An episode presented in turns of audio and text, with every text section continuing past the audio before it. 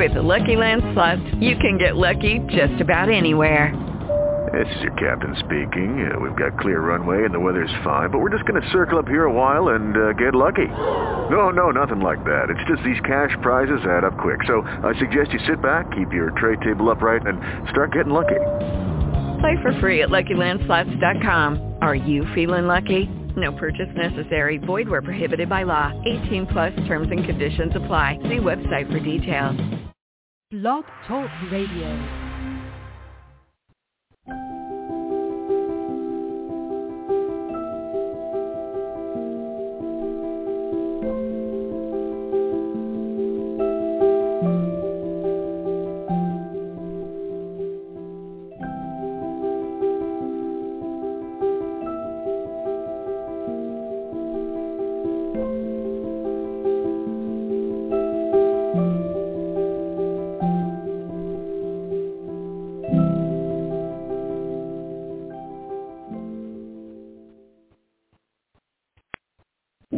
Everyone.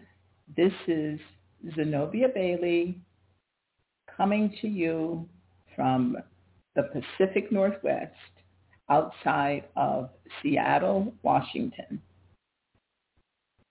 Grace and peace to you. Folks, these are truly unprecedented times.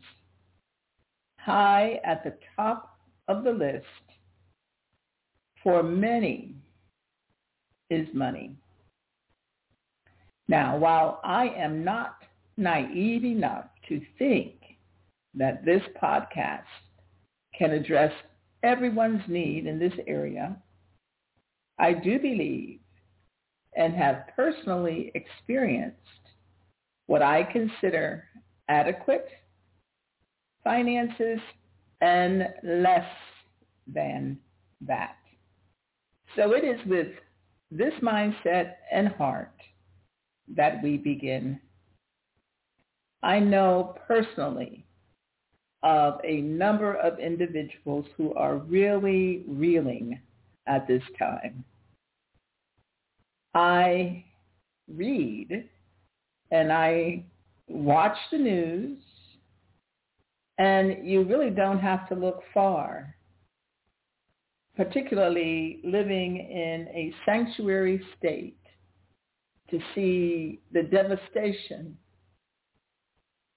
of homelessness and drug abuse and many other abuses, neglect. And I know that it's not merely a sanctuary state that these unfold, but I've been in many other states, even during this period of time. And the,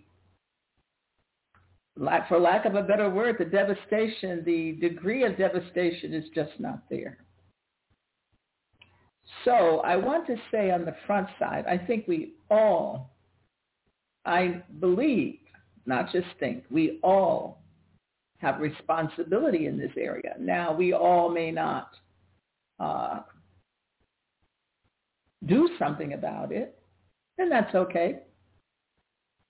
Because for those who do, a huge difference is already being made and can continue to be made.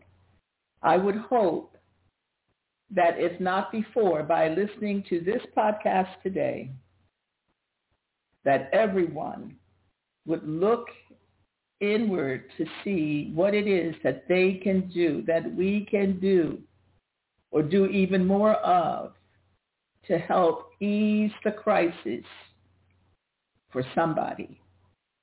You never know who you might touch and who that person, maybe not in the immediate future, and then again, maybe so, who that person might touch. You just never, ever know. I read not too long ago of someone going to a restaurant, having a very nice meal. It wasn't an exclusive restaurant. It was just a nice restaurant. And I'm not minimizing that. I'm just saying it was just a nice restaurant. The waitress served this individual. She did her usual. She was usually kind and attentive and specific.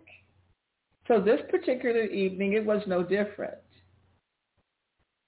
in terms of the waitress and in terms of the restaurant providing a good, tasty meal. But it was incredibly different what the person left as a tip. I don't know how much the bill was. I'm sure with one individual, it certainly wouldn't have been over $100, maybe more in line with 50, maybe, maybe less, maybe a little more. But this gentleman left this waitress a tip for $1 million. Unfortunately, the owner of the restaurant was so indignant that he contacted the person who left the tip. So I'm not going to go into any further details about that ex- except to say you don't know who you might meet. You don't know. You're not doing it. We don't do things to get something back, but you just don't know who you might influence. There have been plenty of people who have influenced me and have caused me to think about and then do some of the things that I do for others. I remember someone at a time that I had a crisis in my life, a financial crisis in my life, that someone said to me, Zenobia, let's just go to the market together. And I thought, thank you. I don't have to spend gas on this. I'm going to go and I'm going to get my few packages. And to my amazement, my friend said, you don't need a basket today. Whatever you put in this basket has been paid for or will be paid for. And she encouraged me. At first I was putting a few things in, but she encouraged me, no, you put in the basket whatever you would have put if there were no restrictions. Carte blanche. So Moving from that story, that personal story, I want to share for these few minutes that we have, I'd like to share from a favorite pastor, Dr. Tony Evans, and this book is entitled Kingdom Stewardship. I am reading from one of his later chapters in the book Let's see. The chapter is called Release, but the section is called Give, Save, Spend. So he writes, if you will begin to fully apply these three words in this order to your financial choices, you will begin to see your financial life will be immensely rewarded. Your path to financial freedom is completely tied to these three words. I have touched on the concept of giving in an earlier chapter. Unless and until you get this part of your financial stewardship right, you will not experience the fullness of the financial blessings that God has in store for you. This principle is the foundation upon which all else is built since it establishes your recognition of God as your source. Unfortunately, in Christian circles today, we are experiencing a condition that I call cirrhosis of the giver. It is estimated that less than 20% of all Christians faithfully tithe. And we wonder why we are experiencing financial struggles, strain, and defeat. When we fail to live out God's principles with regard to stewardship, and in particular giving, we fail to reap God's blessings with regard to reward and provision. We also leave the church short of the kingdom resources necessary to have the kingdom impact that God expects his people to make in the world. You can't be a kingdom steward and a spiritual thief at the same time and simultaneously expect the blessings of God. The reward of financial freedom involves honoring God with your finances. If you skip that basic premise, it won't matter what else you do. God has scissors and your pockets will have holes. I was 22 years old when I learned this principle. At the time, all I made was $350 a month. We weren't just poor. We were po.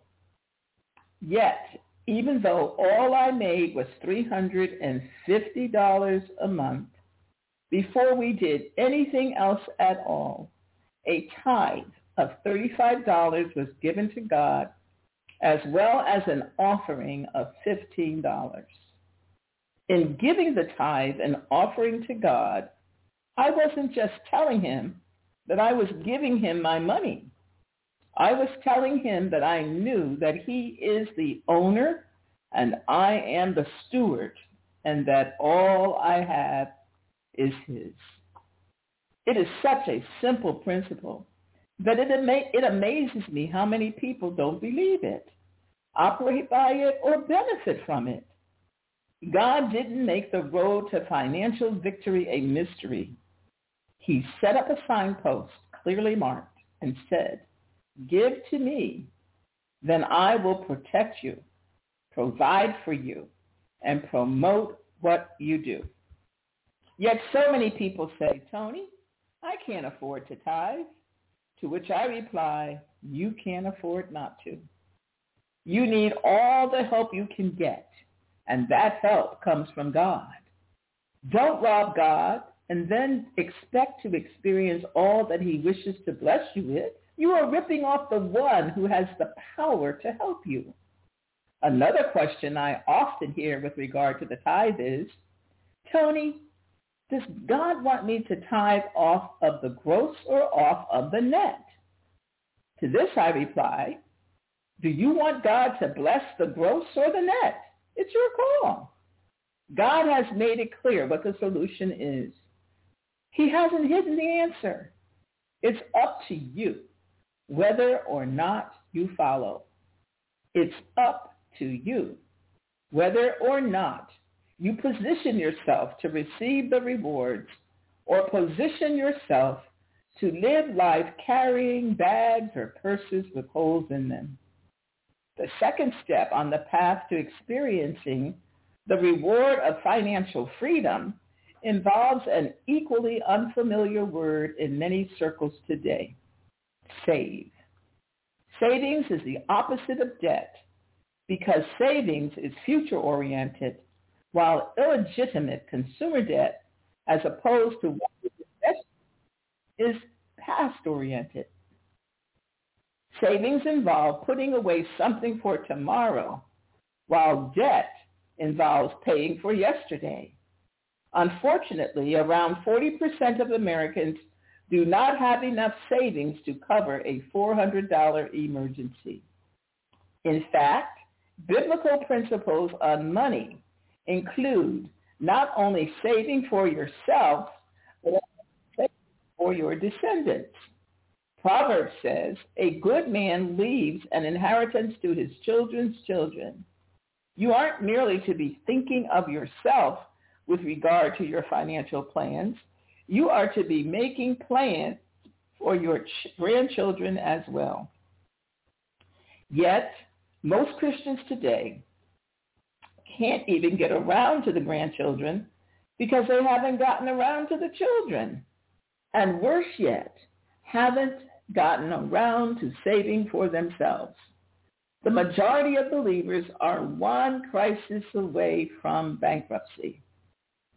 The greatest biblical illustration of the benefits of savings comes from Joseph. The principles that Joseph followed while in Egypt not only blessed him, but they also blessed his family and entire nations. Pharaoh had a dream that he could not understand, which included seven fat cows and seven lean cows, as well as seven good ears of corn and seven scorched ears of corn. Joseph's God-given interpretation of that dream gives us one of the greatest precepts for financial victory we could ever follow. Joseph instructed Pharaoh to take from the abundance of the harvest and save it so that when the time came for Egypt and the surrounding nations to experience lack, they would have a surplus to fall back on. Scripture tells us of Joseph's instructions. Let Pharaoh take action to appoint overseers in charge of the land, and let him exact a fifth of the produce of the land of Egypt in the seven years of abundance. Then let them gather all the food of those good years that are coming and store up the grain for food in the cities under Pharaoh's authority and let them guard it. Let the food become as a reserve for the land for the seven years of famine which will occur in the land of Egypt so that the land will not perish during the famine. Joseph advised Pharaoh to set aside and save during the years of plenty so that there would be enough to supply everyone's needs in the years of famine.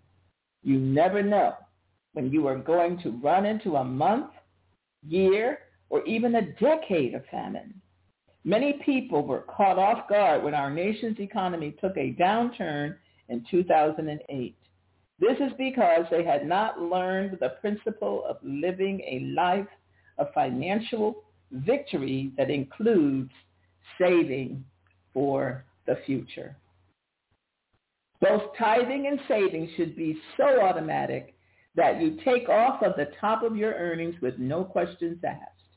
Even if you have to start out saving only a small amount, you still need to do it. You need to develop the habit of saving. Cultivate the virtue of saying no to instant gratification and yes to prolonged stability. Parents should also be teaching their children how to save. An early and steady habit of saving will yield big rewards in the long term. They should be taught to consistently put away a percentage of their income and to seek to grow that percentage as their age and income expands. This will establish savings as a lifestyle. Yet because we as parents fail to model a healthy and biblical worldview of savings to our children, we see them spend, spend, spend rather than save, save, save, save. It is a fool who spends everything he has if I told you that you were going to die, yet there was a $5,000 surgery that could save your life, but your insurance doesn't cover it, would you find that money somehow? Most likely you would. You would discover a way to come up with $5,000. This is because saving this money has now become a priority to you. We make the things happen in our lives that are a priority for us. Your future should be a priority for you. God illustrates this through one of the smallest creatures on earth whose wisdom concerning saving is much greater than of most of us. We read in Proverbs, Go to the ant, O sluggard, observe her ways and be wise, which having no chief, officer, or ruler, prepares her food in the summer and gathers her provision in the harvest. The ant knows how to gather and store away for later. However, many people today who hold mas- bachelor's, master's, or even higher degrees have not yet learned this principle. And then we wonder why there is so much stress when it comes to the handling of finances. Many of us are not saving money because we have maxed out our personal budgets already. We don't see any surplus to set aside for later because every dollar that comes in is already claimed for something else. Our house note, car note, grocery bill, and entertainment bill along with student loans and everything else use up all that we earn. However, there are a few practical tips that you can do to cut back on your expenses in an effort to save money. And while these do not include all the money-saving tips that put you in a better position to save, these are what I call my top 10 tips to reduce expenses and manage your money so that you can become a better, wiser kingdom steward. So until next week, we will stop here and then we will open next week looking at Dr. Evans's 10 money management tips. I'm reading from the book entitled Tony Evans, Kingdom Stewardship. Managing, the subtitle is Managing All of Life Under God's Rules. So thank you, folks. Thank you for listening, and we will see you next time. Have a wonderful weekend.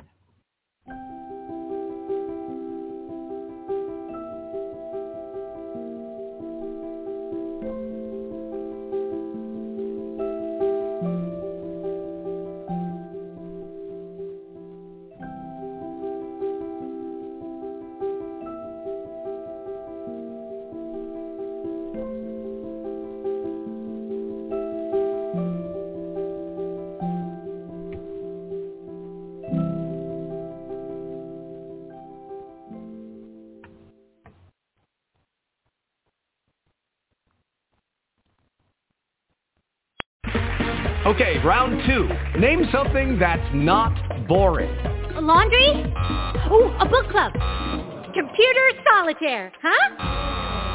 Ah, sorry, we were looking for Chumba Casino. That's right. ChumbaCasino.com has over 100 casino-style games. Join today and play for free for your chance to redeem some serious prizes. ChumbaCasino.com. No purchase necessary. Where prohibited by law. 18 plus. Terms and conditions apply. See website for details.